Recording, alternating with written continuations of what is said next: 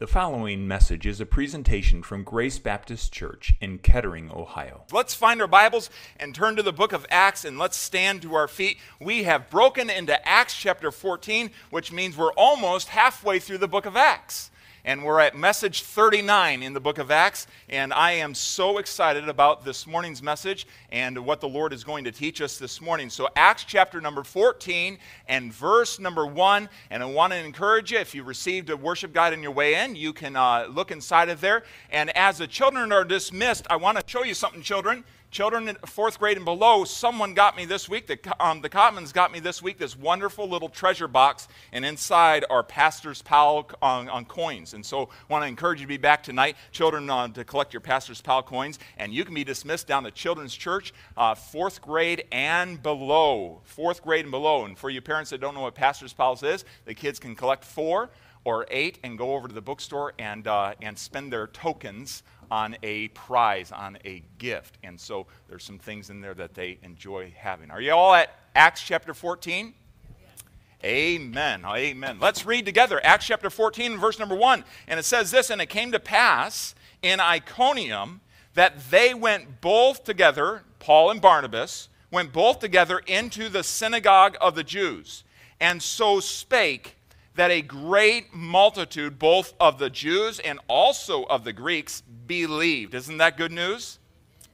Isn't that good news, church? But the unbelieving Jews stirred up the Gentiles and made their minds evil affected against the brethren. Long time, therefore, abode they, Paul and Barnabas, speaking boldly in the Lord, which gave testimony unto the word of his grace and granted signs and wonders to be done by their hands. But the multitude of the city was divided, and part held with the Jews, and part with the apostles. And when there was an assault made, uh, they're talking about an ambush, made both of the Gentiles and also of the Jews with their rulers, to use them despitefully and to stone them, they were aware of it became aware, someone leaked it, and fled unto Lystra and Derbe, cities of Lycaonia, and unto the region that lieth round about. And there they preached the gospel. Let's read verse 7 together. Ready?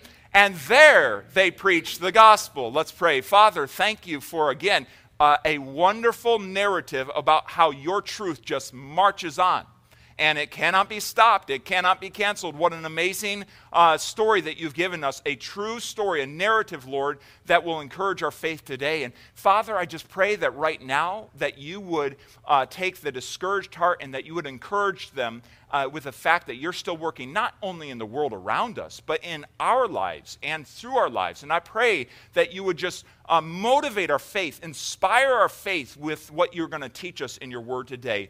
And I pray these things in Jesus' name. Amen. And you may be seated.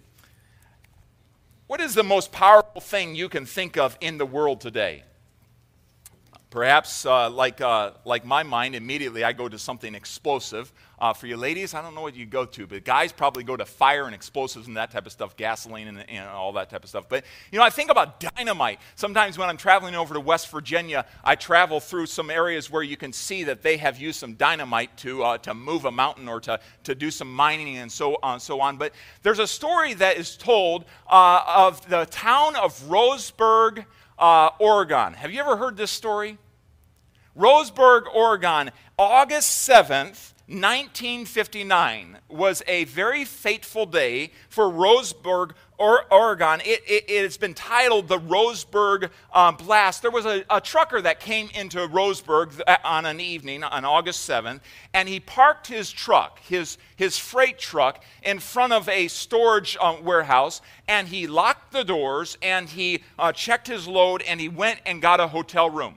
Uh, during the night, uh, a fire broke out in a storehouse and got close to where that truck was. The only problem is on that truck there was two tons of dynamite, along with uh, a lot of ammonia nitrate, uh, over four tons of ammonia nitrate.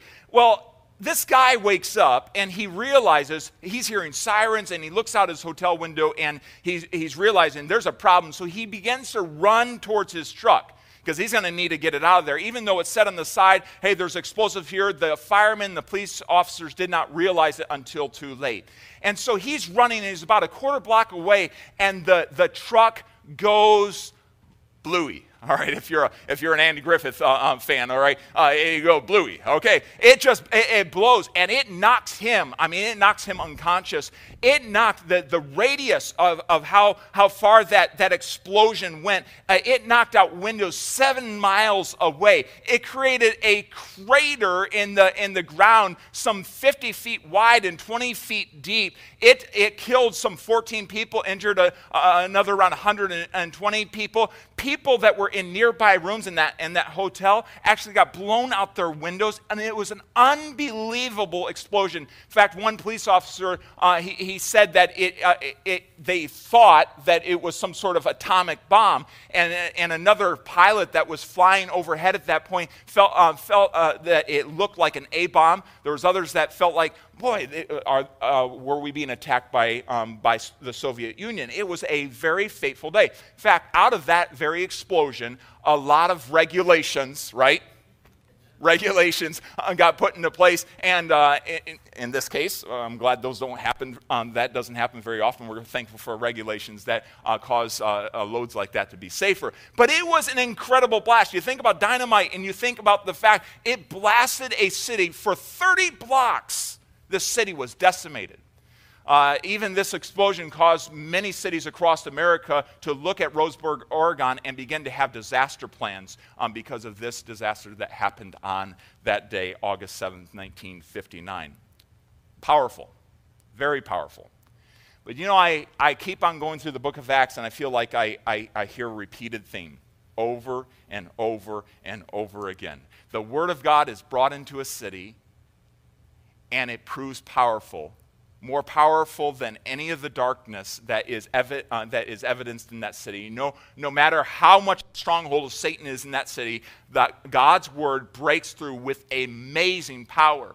And as I think about the verses that, that bring this to mind, Romans 1 and verse 16, Paul said later on to the Roman church, he says, I'm not ashamed of the gospel of Jesus Christ, for it is the power of God unto salvation. The Bible tells us that the Word of God is quick and powerful. Now, the word in uh, Romans 1.16 does have the idea of something that is explosive. It's the word from which we get dynamite. But over in Hebrews 4 and verse number 12, when it says it's powerful, it says that the Word of God is effective. Effective. Do you believe that the Word of God is effective? When you speak the Word of God, do you feel like I got to uh, think about how I can frame this and talk about it? Or do you say, you know, as I speak the Word of God, I trust that it will be powerful or effective? I don't have to uh, gla- uh, glam it up, I don't have to uh, make it really exciting. I just have to speak the Word of God. It in itself is powerful and effective. I hope you believe that this morning. And I hope that this story, this narrative, will challenge you to realize that, that God's word is just as powerful in Kettering, Ohio, and in your neighborhood, and on your street, and in your family, as it was in the city of Iconium, as it was in the Antioch of Pisidia, as it would be in Lystra and Derbe, and all the other places the word of God continued to spread in that region. And we find this morning that, well, uh, Paul, and, um, Paul and Barnabas were having to run out of Antioch of Pisidia because of persecution. God led them to. It opened up another door in, this, the city of Iconium, which was about 90 miles away. So they're having this, this, this new opportunity. As they got there, they didn't waste any time to getting right to the Word of God, uh, getting right to speaking and preaching in the right places. But even there, persecution began to rise as the Word of God was powerful and effective. And you know what happens here? The Word of God, oftentimes, this is exactly what Satan tries to do. He tries to cancel it out. He tries to silence it. He tries to obliterate it, get it out of town, uh, get it out of the public square. He tries to cancel. But we are going to learn this today that the Word of God cannot be canceled. I want you to walk out of here realizing you, uh, you possess in your hand the most powerful document in all of the world.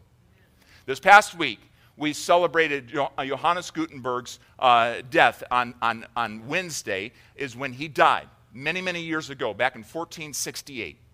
He was the man that God used to uh, design and to invent the printing press. And through, uh, through him and because of him, the, the Word of God was published in such an amazing way. Do you know God is still working today? And he's still working through events like that and through inventions like that. Who invented the, the iPhone? Who invented the different tablets that we have the Word of God just exploding throughout the world today? That's an amazing thing. God is still working in the world today. Sometimes we think, oh, the Bible's, you know, it's just, it's just back in the Bible that God worked. No! He's working right now. His word is explosive um, right now. It's powerful right now. It's effective right now. People all across the world can download an app and read the Bible in their language. Many languages that still need it, but the fact is, God's word is powerful. And just as it is powerful in Iconium, and we'll see this, is powerful today, we need to believe that can't be canceled. God's word continues to spread. God's word, this, this book that was finished in 8090, continues to spread today. What an amazing thing that we get to be a part of. I want you to notice as they came into Iconium, the very first thing they did, they didn't, uh, they didn't kind of hunker down. You know, let, we, we just got uh, ran out of town in Antioch of Pisidia, let's rest. No, they went right to the synagogue. And I want you to notice something that they went right to the darkness.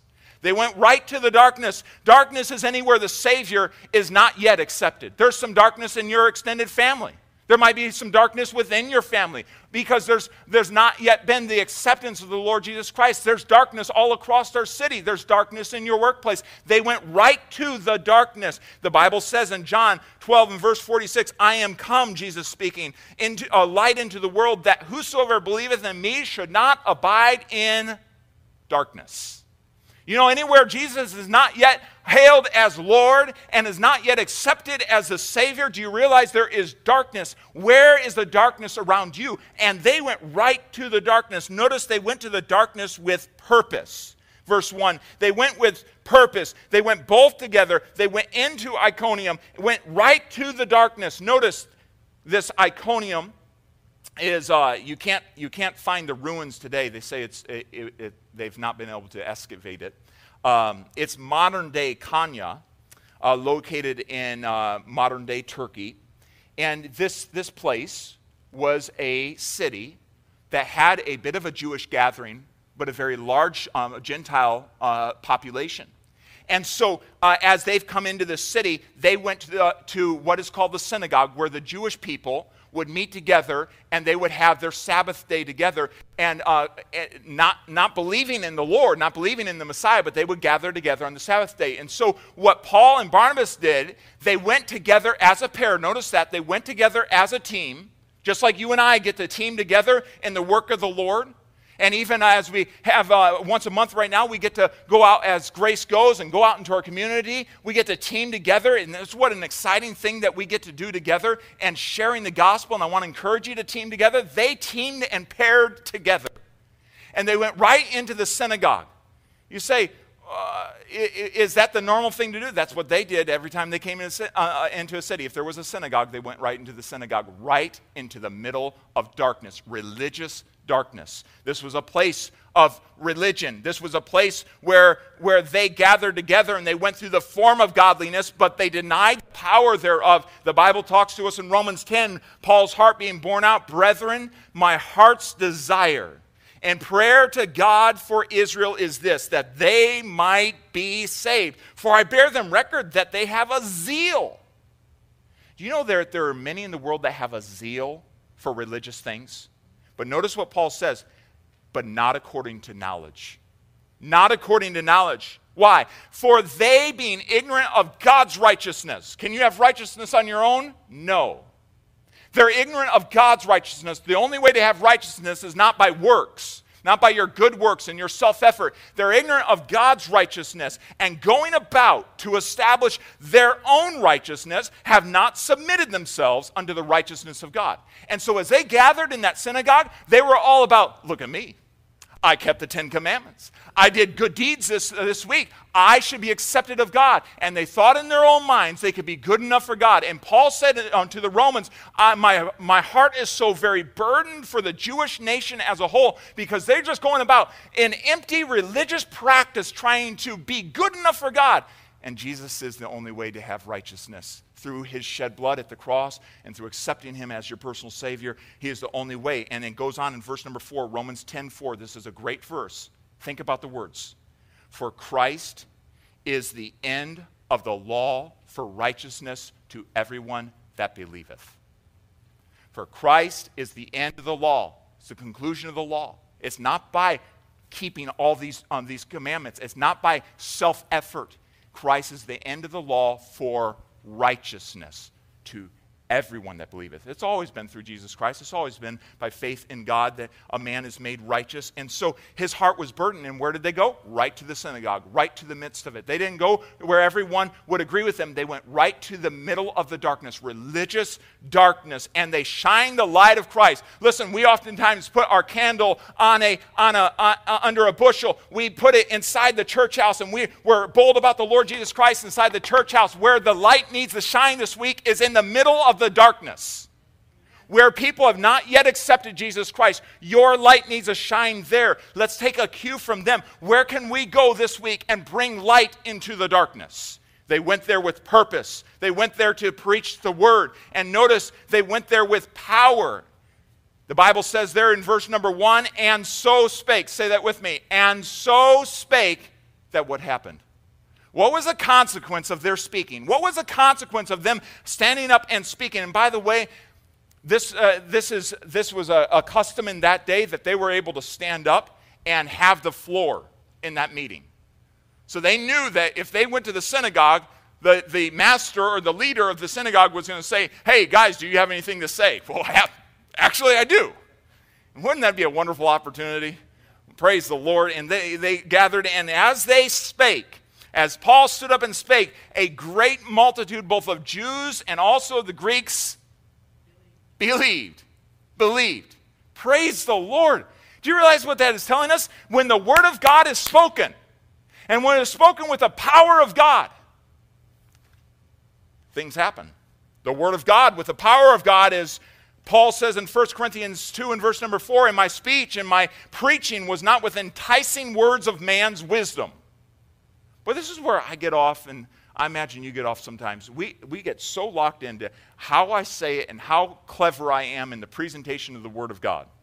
Now we need to be, we need to constantly working and be ready to give an answer to every man that, that asks a reason. But the fact of the matter is, Paul said it's not by man's wisdom and with enticing words of wisdom, but in demonstration of the Spirit and of power.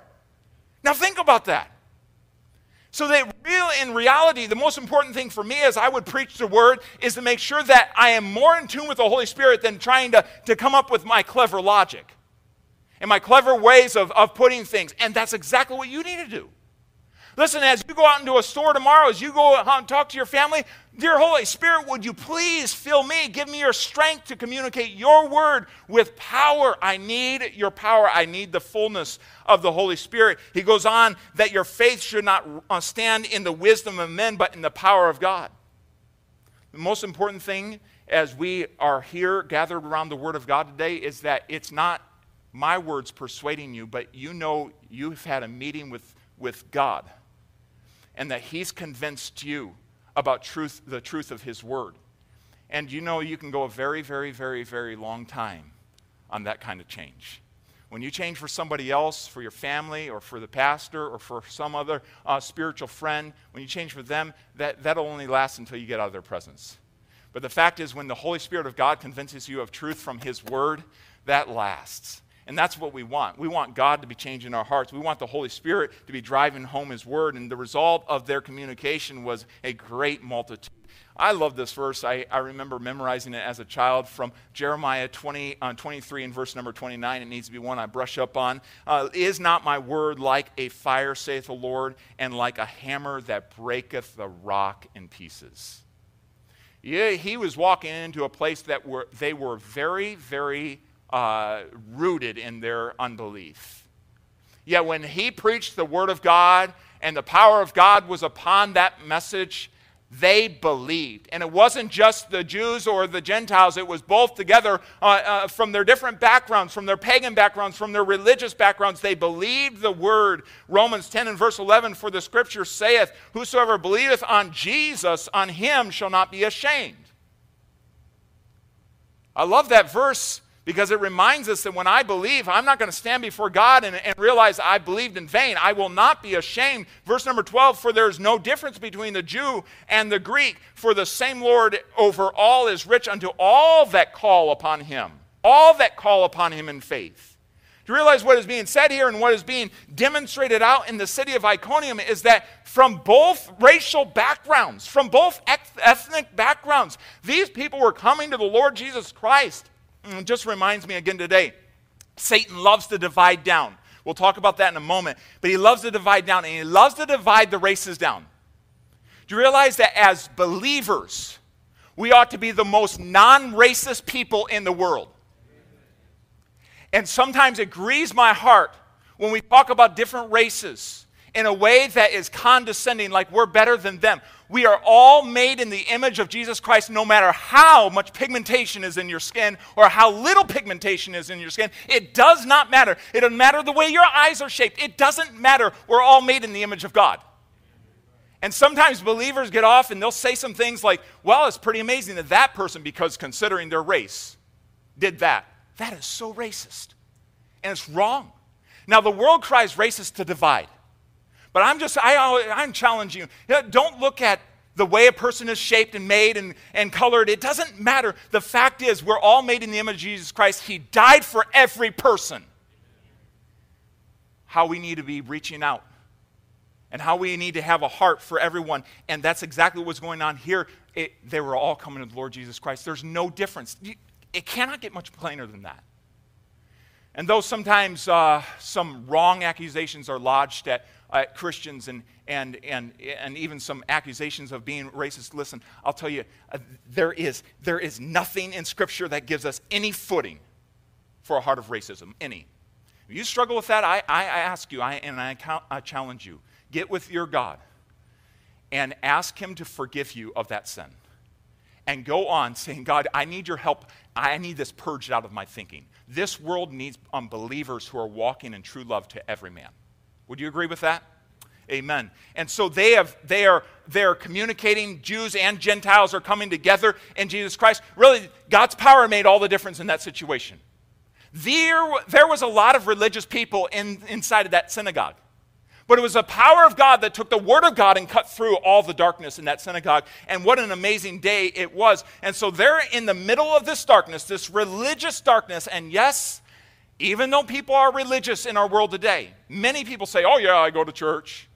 But just because someone attends church or just because somebody walks in this building does not mean they're not abiding in darkness.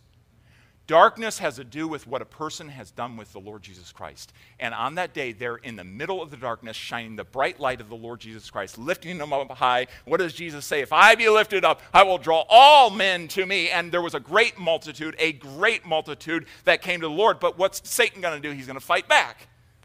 I feel like we could apply the same outline to every city throughout the book of Acts. We won't, but it feels like the word of God is preached, there's opposition, and then there's a resolution, all right? And so here we have it. The, they face some, the ire, the anger of the disbelieving.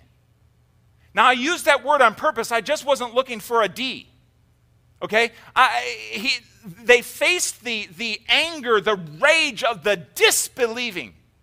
Now, oftentimes, and I mentioned this last time we were together in the book of Acts, sometimes we, we think about unbelief as, you know, I'll just hang out right here in a neutral state until I choose to believe. But the fact of the matter is, the, the action, it is actually an action to disbelieve. It's a choice to not believe. And notice what it goes on here in verse number two. Notice what happens. Look at it with me. But the unbelieving Jews, say that with me. But the unbelieving Jews. All right. So Jesus came to his own, and his own received him not, right? And so here we have what is being highlighted is the fact that those that Jesus came to, his chosen nation, Israel being his chosen nation, they, they are rejecting and still rejecting him in this, in this Iconium, this city of Iconium, they're rejecting him. And, and God highlights they had made a choice not to believe. Actually, let's break this down for a, a moment. Unbelieving is the idea of to make that choice to disbelieve, not to trust or rely on something. It's a choice. It's a choice. You really need to get a hold of that. It's a, it's a choice that people are making today. They hear the message of the gospel, they make a choice whether to believe or not to believe. It is of man's own free will that they choose to, to believe. Now, the, the important thing is, God's not going to force any of us. He is a perfect gentleman. He presents us with Jesus Christ. The grace of God that bringeth salvation has appeared to how many men? All men. But all men have the opportunity to say yes or no by faith. And so here it is. Their, uh, their, their unbelief was disbelief. They had chosen to remain in a fixed state. They had willfully uh, rooted and planted themselves in this unbelief, this disbelief. Uh, later on in the book of First Peter, this word is translated as disobedience.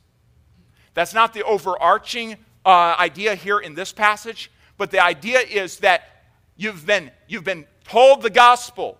God says, Today is the day of salvation. And how they responded is, I will not obey the voice of God. That's a scary place to be. That is a scary place to be. And friends, how I encourage you not to continue on in unbelief or disbelief as they did, but to believe. And by the way, for believers, uh, though, though you don't have to keep on rebelieving for salvation, I, I, you, you're, you're settled in your salvation, do understand this. Multiple times we come up to what God's word says, and we can choose to believe it or to go forward in disbelief. And sometimes believers live out their Christian life in disbelief at the power and of, of, the goodness and of the, the grace of God that He offers to us and all the things that He says, I'll change you into my, into my likeness, I'll sanctify you, I'll change you, and we go forward in disbelief. No, I got to do it on my own. You see how we can allow that old thinking to come right back into our Christian living? And the important thing is, is here was a group of people that were disbelieving and they stirred up something. Notice in verse number two, the resentment of the disbelieving. It says they stirred up the Gentiles. They stirred up the Gentiles. By the way, Satan has used racial tension for years upon years to accomplish his purposes. Do you see that? We're going to see it a little bit more as we go through this passage. But it's exactly what happens even in our day. They use racial tension to stir up problems and to keep people distracted and keep the, um, the culture uh, agitated at one another. God says, No, there's no difference. I love you all. I died for you all. And Satan comes in and he stirs it up. So he stirs up, they stir up, the Jews stir up the Gentiles against them and made their minds evil affected against them. The idea was there was an incitement. That's exactly what the word stirred up means an incitement. They incited this. They, they went around, they spread things, they spread things through the news or however they circulated in that day. Uh, the Iconium Post, whatever it was, as people uh, uh, got up and drank their, well, I don't think coffee was around at that point, but as they read that day, there, there was an incitement that was going on, a provoking. There was a decision by these Jewish uh, disbelievers to incite the Gentiles against Paul and Barnabas. They made their minds evil affected. It's the idea to embitter the mind, to cause the mind to come to resentment. And so that's exactly what is going on. In fact, this is the only time mentioned here in the New Testament, this word to, uh, to, to incite to, uh, to bitterness or to resentment. And so this resentment was instigated by the disbelieving Jews. Now, normally the Jews and the Gentiles were fierce enemies. What did the Jews call, uh, what did the Jews call the Gentiles? Do you remember? The uncircumcised, what? Heathens, dogs, right? Yeah, so they, I mean, they had no problem calling them names. Uh, racial slur, no problem. That's how they, that's how they, um, they went about it. They, they had no issue with that. And so they're stirring them up. But notice what happens here. Satan is so clever. Do you realize that when, when God is the enemy, the, uh, the enemy of truth, the enemy of Jesus Christ, does not care who its ally is? And they'll gather any, any allies. No matter if they're former enemies, they'll gather any allies against Christ. And that's exactly what was going on in this city. The Jewish people, who typically had no time for the Gentiles, were gathering together allies against the Lord Jesus Christ and his message. So, how did they respond? How did the believers here respond to the resentment that was growing in the city against them and against the Lord Jesus Christ? Notice the commitment of the preachers as well as the commitment of the rest of the believers. It says there in verse um, uh, 3, read the first two words with me. Long time. Again, long time. Okay, so if there's opposition, this is the last thing that you expect to read in the next verse, humanly speaking. But long time, therefore, as a result of the problems that are going on in the city, the resentment that is growing, they stayed there a long time, possibly six months, And the resentment did not cause Paul and Barnabas to lose their focus. They didn't lose focus on what their purpose was in the city. They stayed on and they continued to speak boldly in the Lord. And the idea of boldly here is not, hey, I'm right. You guys just listen up. You're all being dumb. You're not, you're not getting the message, so listen up to me. And, and it's not a brash boldness. You know what the idea of boldness is here? Is the idea that they spoke with freedom, holding nothing back. Holding nothing back. They spoke with freedom. Really, what I want you to catch a hold of in this, this idea is they had liberty to preach the Word of God. When they got up to preach and, and, and were in different uh, circumstances, they were not conscious of the fact, you know, this is going to cost me. They just preached without any bondage, without any restraint. It was just that the Lord gave them complete freedom to speak the word of God without fear. It has nothing to do with a commanding eloquence. They spake so boldly, and it was just like everyone wanted to stand around and listen to these guys who were boldly. No, no, no, no. They spoke with freedom, holding nothing back. They were straightforward. They did not water it down. They spoke with freedom. And by the way, the Bible tells us in Ephesians 4 and verse 15 that we're to speak the truth in what?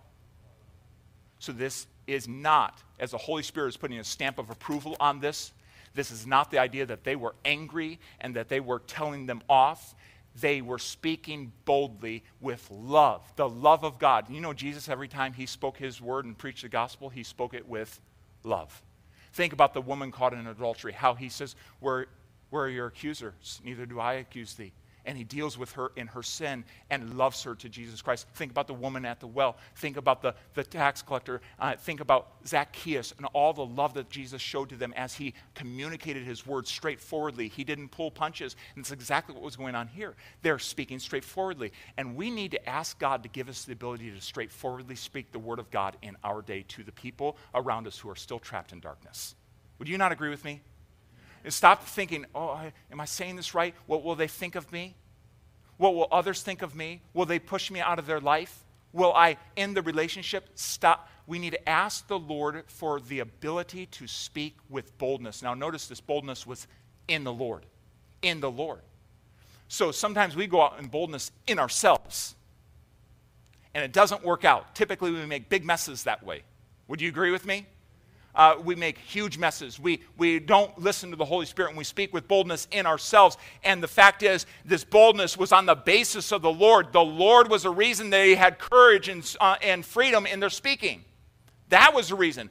God, would you right now, would you give to our church that boldness this week as we're around the lost to speak your name with freedom and liberty. And I, I want that for us. I want that for myself, not thinking, not being self conscious, just the boldness Sometimes preachers talk about having liberty to preach.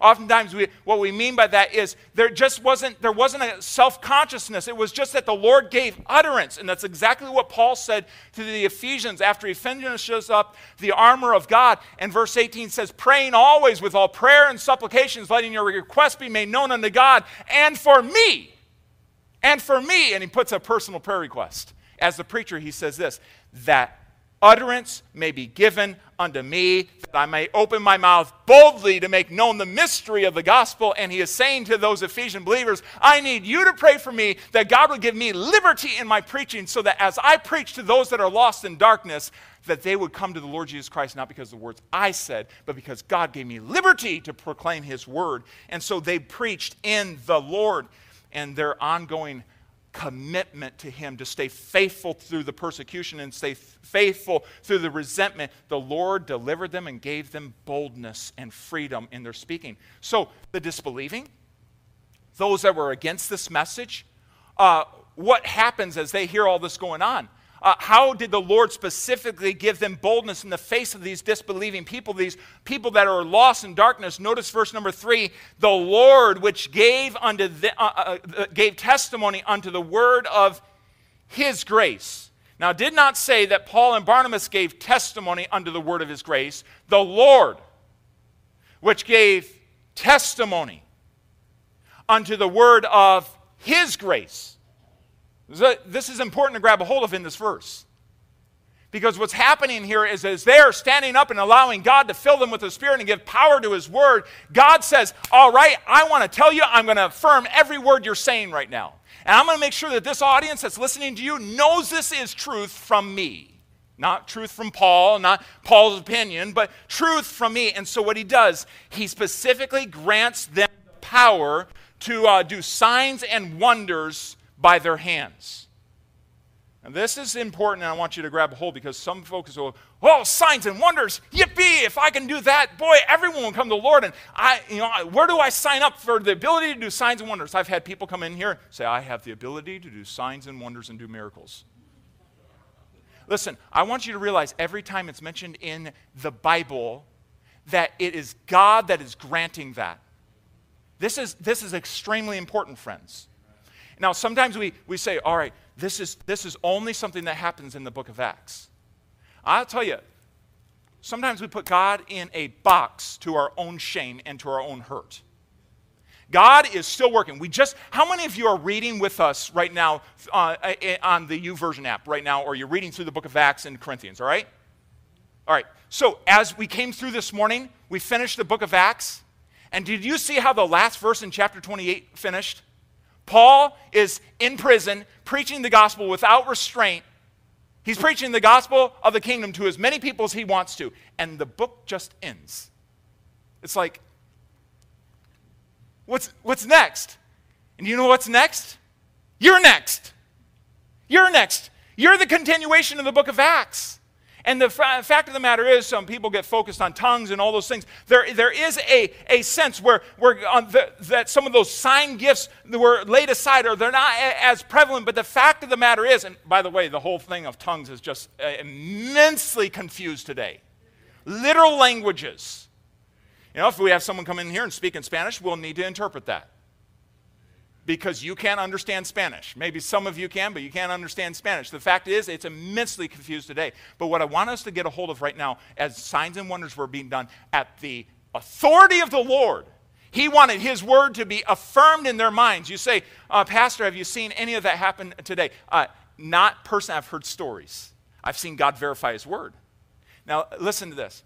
Uh, do you remember the name Daryl Champlin? Do some of you remember us having him here years ago? Daryl Champlin uh, was a missionary in the Congo and, and, in Suriname, South America. But he wrote, on, uh, his wife wrote this book, uh, With the Lord. Uh, I can't see the. Venturing with God in the Congo. I have it in my office. Venturing with God in the Congo. I remember hearing this man as a little boy. And he told the story, and it's a message entitled Love with Shoes On. And it's a story of him uh, being in a village where there was an uh, incredible darkness. The witch doctor had called together a, a, a, a, party, for lack of better terms, I, I don't know what they would have called it, but they, they called this, this gathering together. He was there, and the witch doctor is doing all, all of his things. And uh, I'm going to summarize the story greatly, but uh, you'll have to go listen to the sermon, Love with Shoes On by Daryl Champlin. Search that on the internet.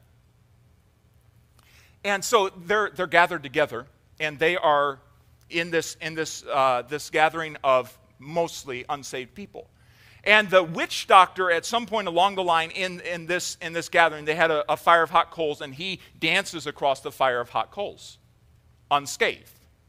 It was just a, a part of how Satan uh, verified his power in front of those people and kept those people uh, sh- uh, shackled in darkness. But he, he, he asked Daryl Champlin, if your God's real, you go across the, the coals. Now, what would you do? That moment, we'd be throwing up a Nehemiah prayer, right? Oh, Lord, I need you right now. Is this something I should do? I don't want to test God, but is this something I should do? He took off his shoes and he walked across the, that, the fire of hot coals, the bed of hot coals. This is a real man. We've had him preach on this platform. And in the incredible darkness, God showed himself strong. Now, what the, the village people were interested in is what was going to happen the next morning. They were at his door at, at, at sunrise and asking the missionary, Let's see your feet. No blisters, no damage. That's something you don't, you don't just go out and say, You know, I'm going to build a fire of hot coals here and I'm going to walk across it. You, you don't do that. That's something only God does. And God gives the boldness by the Holy Spirit to accomplish that. You say, God doesn't do signs and wonders today. Friends, listen. God is interested in verifying that this is true. And I don't want to get way off here, but I want us to realize we cannot put, be putting God inside of a box. Another story I was touched with when I was over in India is P.D. Cherian, Dr. P.D. Cherian, when uh, he was uh, uh, uh, working and putting together the college and the church over there, the, the property that was very snake infested. They had no water there, it was a desert. And he began to pray, God, we need water here. And they brought out the well digger and he began to dig and they dug and they dug and they dug. And, and this expert well digger says, Hey, there is no water here. Soon enough, it got, the news got out in the town. Hey, P.D. Cherian's trying to get water here. And so they began to gather around. He's there, and the, the well digger's saying, There is no water here. And they've already dug, uh, dug some 300, uh, getting close to 400 feet, if I remember uh, correctly. And there, he says, There's no water here. And he says, Keep digging. And you'd have to meet him. I can't wait to have him in our church. And you'd have to meet him. He'd keep digging. Keep digging. And uh, the Hindus began to say, Your God is just like our God. It's on. It's on when that, that's, um, that's said. And you know what? They got down on their knees with a group of believers and prayed through the night. The next morning, the well digger comes out. and he says, Keep digging. They went another little bit and they tapped into an underground lake that has been feeding that college and that church um, property for years. It looks like the Garden of Eden because of that well. And that well is a testimony to the power of God to prove that He is true. And it's exactly what happened in this city. God didn't tell us what signs and wonders they did. Did you notice that? He just, he just says, I came through and I affirmed my word in this incredibly dark place before the Jews and the Gentiles. I affirmed my word. God is still affirming his word today. You know, when, when we pray and things happen, God answers prayers, God affirms His word in front of the lost eyes. Oh, that God would continue to make His word very, very, uh, uh, stick to the hearts of the lost around us. And I just want us to realize Hebrews 2 and verse number 4 God also bearing them witness both with signs and wonders and with divers miracles and the gifts of the Holy Spirit according to His own will. Our job is to speak the word of God with the fullness of the Holy Spirit. It's not about you and your, your gifts and your talents. It's about allowing Him to fill you, allowing Him to dominate you. Oh, that the Lord would enable us in that way. Leave the verifying up to Him. And so they went into the darkness. They faced the anger of the disbelieving. They're coming out against them. They're stirring up. The resentment is growing. Do you get the picture here? The resentment is growing. As they would read in the newspapers, those Christians, those believers, and they would be tagging on descriptors of them, and they're the problem in our city. You see all the division that's going on, they're the problem. You see what's going on here, they're the problem, and they're stirring it up. They're bringing resentment against them. But notice what the apostles do. They continue to declare. They continue to declare in the midst of this spiritual battle that was so very intense. Look at verse number uh, uh, four. But the multitude of the city was divided, part held with the Jews, part with the apostles. There was no small assault uh, made against them. There is this, this ongoing message of the gospel in the middle of this spiritual darkness that was intense. So intense that the city was completely divided. We think we live in a divided country today, and we do. Satan, one of his greatest tools is division. Do you agree with that? Believers, let's get, our, let's get our focus right. Let's get our perspective right. Remember, the Bible should feed your perspective on culture. Too many believers try to live segregated lives. In other words, I have my life and focus in the Bible, and then culture is a totally different thing. No, no, no. You need, to, you need to take this, as Patch the Pirate says, put on your Bible glasses. You need to look at culture through the perspective of God and through His Word. And as we look at culture today, there's division all around, just like there was division in Iconium. Who's the master of division? Satan is. And this is exactly what he's doing. The whole city was divided, part held with the Jews and part held with the apostles. You say, how can anything happen in this day? Well, you can, you can be guaranteed. The central issue was the preaching of the gospel in that city. It was the message of God's word in that city. There wasn't any other issue. It was the truth of God that was a central issue in that city, and everyone was divided on either side of that issue. Isn't that a great thing? When God so grips a city that everything focuses on Him and whether they receive or reject it, there was division. The word divided here is the idea of torn apart. It wasn't a nice thing. This was a difficult thing. And, uh, you know, as we think about ourselves in this, in this day, uh, what side are you on? And are you willing for those around you in your neighborhood and your family to know that you're on the side of God's truth no matter what?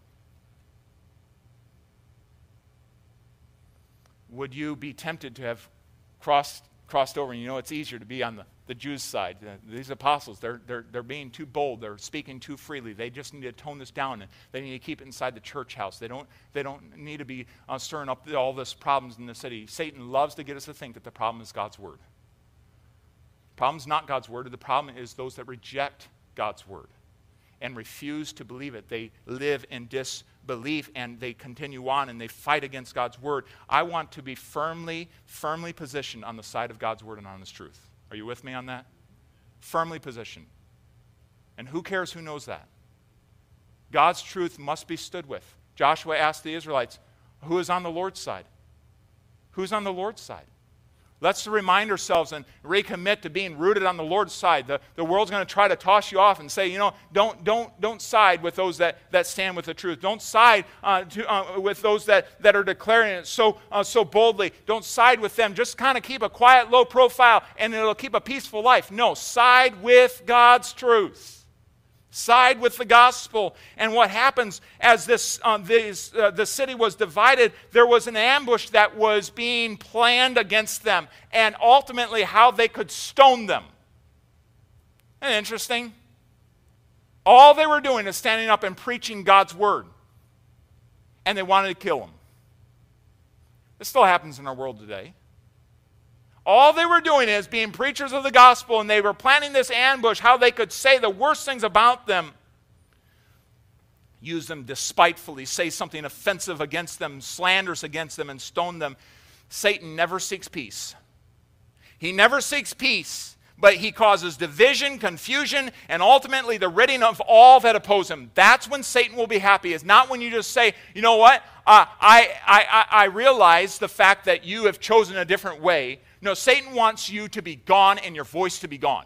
He wants to annihilate God's truth. And mark it down, that still happens in our day. Satan will not be satisfied until truth is absolutely ushered out of the public square and those that hold to it are ushered out. Preferably, in his mind, in caskets. I mean, we're, we're, we're serious. We have an enemy of our souls. Are, are, are you not with me? We have an enemy of our souls. He, he hates your belief in God. You stand, you stand for everything he stands against. By siding with Jesus Christ at the cross, you have made yourself an enemy of Satan, and you're on, you're on the good side because God is, the enemy uh, of Satan, and, and vice versa. You're on the right side, and, and he will ultimately win, and Satan will have his eternity in the lake of fire. Praise the Lord.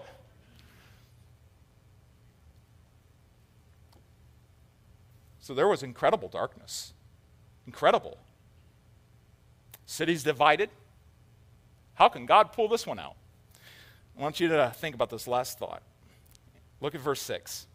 They were aware of it and fled. I want you to notice that God's word cannot be canceled. God's word cannot be canceled. You have the word of God coming in the city. Many are believing. There's opposition against that persecution. There's a threat of stoning and all these things. And you would think, boy, you know, this was a huge loss.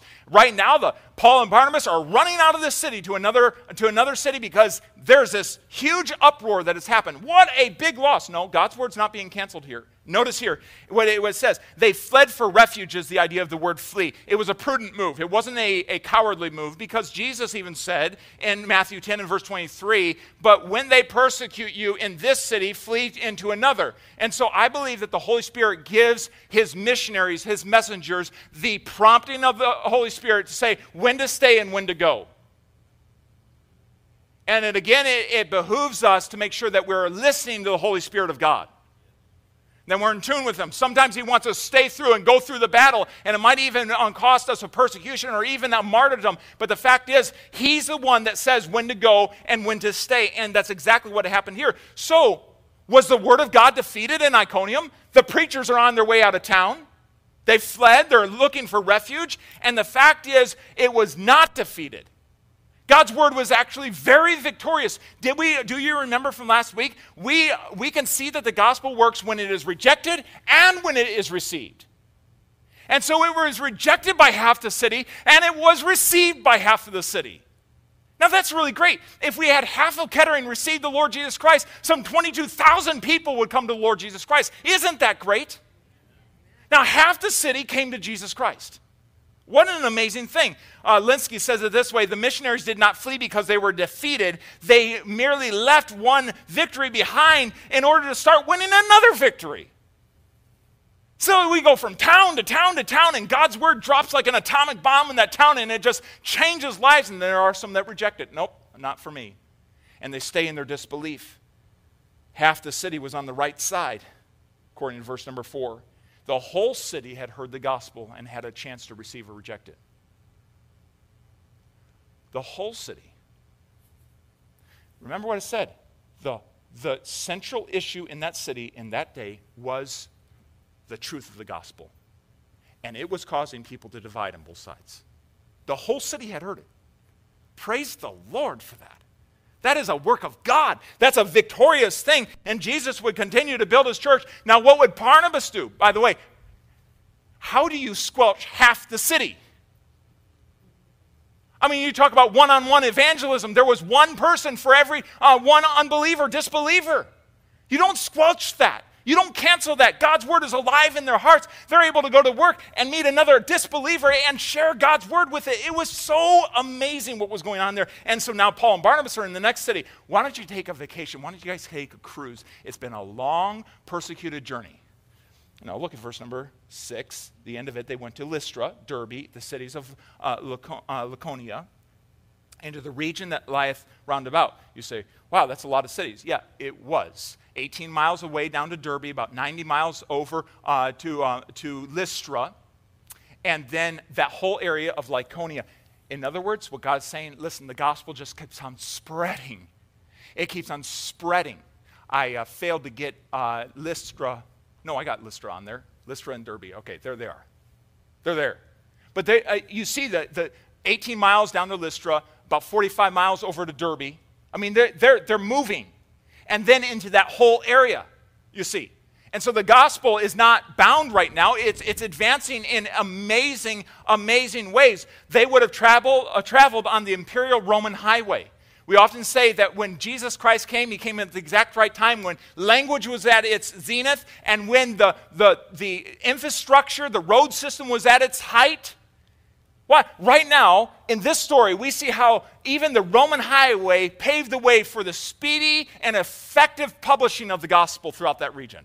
Isn't that great? So, God is concerned with where infrastructure is. Do you think that when the world is at its height in population, that God is not interested in the fact that He can publish the Word of God around the world through, through the internet and through devices and through digital means? I mean, in minutes we can talk to people that are on the other side of the world. We can get on planes and fly to the other side of the world within hours.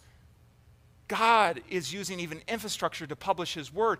It's not bound. It's not being canceled. It's not being stopped just because there was a, uh, some disbelievers. It's going forward, and it's going forward into Lystra and also into Derbe and all of Lycaonia. And what's amazing, this I want you to get. As they went there, what did they do? Preach. They preached. They declared with their mouths. They opened up their mouths and um, preached. The idea of this verb is that it is a continual preaching. So they preached, and they preached, and they preached, and they preached, and they preached. Listen, they just kept on doing it. That's what you and I need to do. We need to keep on preaching and declaring the word with every ounce of strength that we have, every opportunity that we have. But one of the most amazing things about this was this shift from over in Iconium down to Lystra and Derbe, this is the first cities that Paul and Barnabas are coming to where there was not a synagogue. And so now the gospel is going to fully pagan cities. I don't know about you, that excites me. Now, the Jewish nation as a whole had rejected. There were some Jews that believed. Remember, up in Antioch of City, he says, We're going to the Gentiles. And God gave them authority on that one. And he sends them down to Lystra and to Derbe, where it is just a pagan harvest field of unbelieving souls that needed to hear the, a message of the gospel. And we're going to see how, what happens down there. And they're going to have a rocky ride down there. Literally, Paul's going to have a rocky ride down there. All right, are you with me? Read ahead. Find out if you can, uh, you can correlate that together.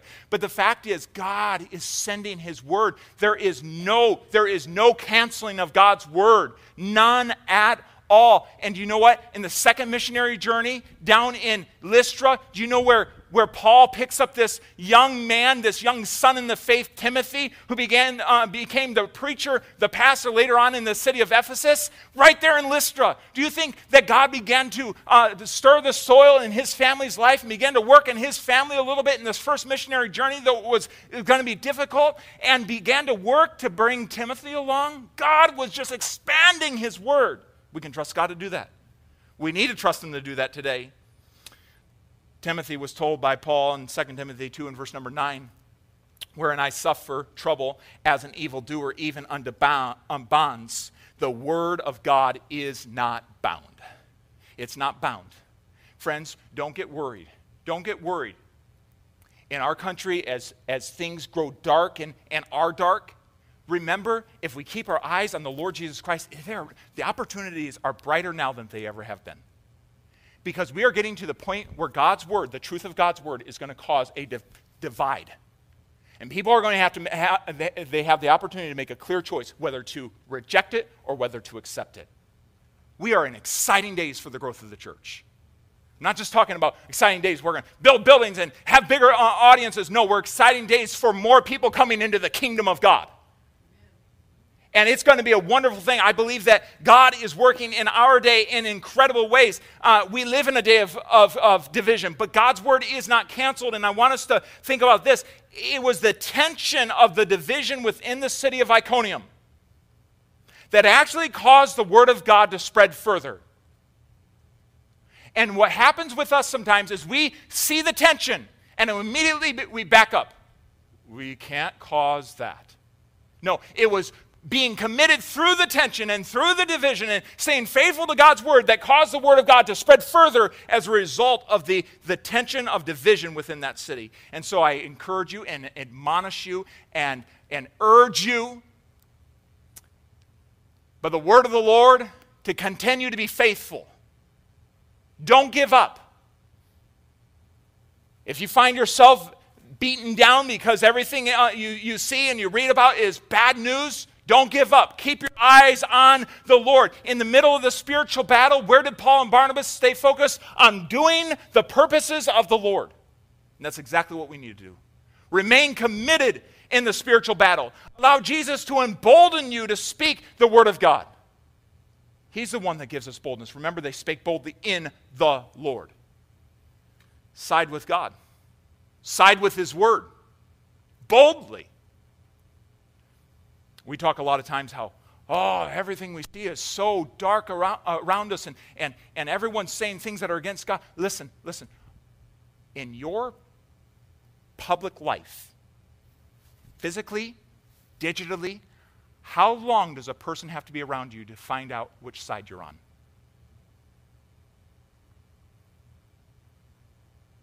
Are there people who would be, oh, they're a Christian? Or in your life? Is it, yeah, they're a Christian. Everyone around them knows that. It's time for Christians to take a stand and be on the side of truth. We cannot expect this world to come to Jesus Christ if we're hiding which side we're on. And that starts in your neighborhood, that starts that starts in your family, that starts at your workplace. And you know, sometimes as a preacher, I, I feel like we, we hit the same drum. We beat the same, we beat the same rhythm. But the fact is, we are here as ambassadors of the Lord Jesus Christ. That is our purpose. The reason we gather together is to encourage one another to grow in our faith, to be inspired in our faith, to do what? To go out and preach the gospel. Jesus preached the same message over and over and over, all the way to the cross and beyond the cross. And before he left, he says, You're my witnesses.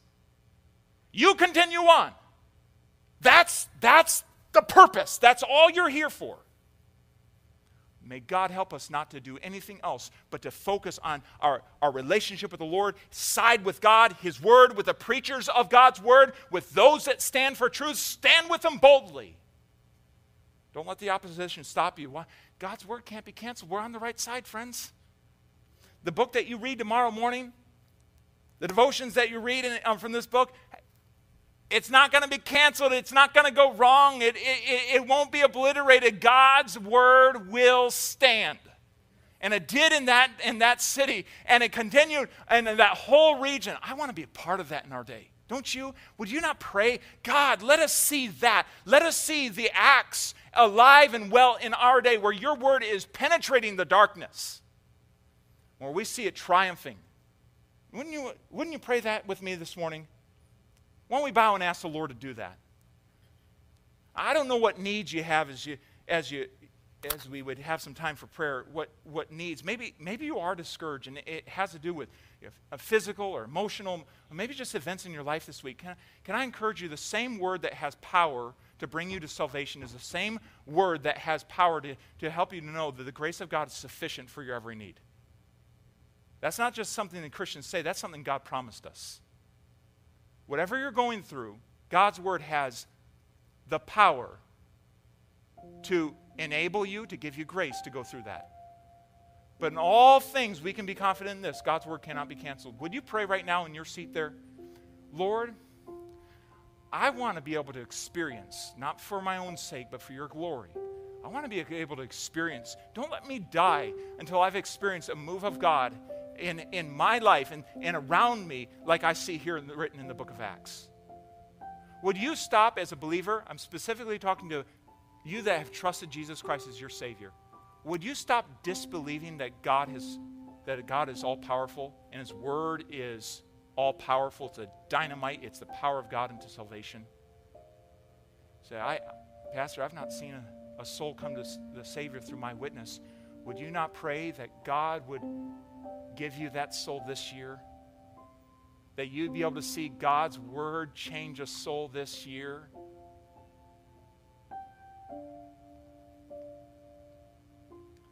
Pastor, I've, I've not been bold in where I'm citing. There are some people that don't know I'm a believer, that aren't seeing it in my life. Would you pray for me that God give me the strength to stand boldly on the right side, on the side of Jesus Christ and the side of His Word. I haven't been doing that very, very well, and the Lord's convicted me about that. Is there anyone here that would say with an uplifted hand, That's my testimony this morning? I've not been standing right. There are some people around me that need to know. Amen. Amen.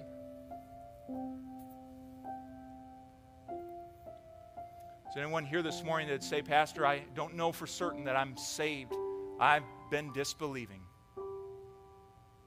I've been disbelieving, and I, I need to get that taken care of. Today, I want to take care of that. You say, Pastor, no one looking around, but with an uplifted hand, I want to be saved today. Is anyone like that here? I want to be saved today. Amen. Amen. Lord, you see the hearts here this morning. And you know what's going on in our lives. You know even the discouragement that comes. And I pray right now that you would lift that by the power of your word. But you would also give us real purpose in our lives. Sometimes discouragement comes in our lives because we've lost focus of what's really going on. Lord, I pray that you would refocus us. Challenge us with this truth. Your word cannot be canceled. Thank you for that. Thank you. Thank you for listening today. For more information about Grace Baptist Church, please visit our website at gracebaptistofkettering.org. And remember, you are always welcome at Grace Baptist Church.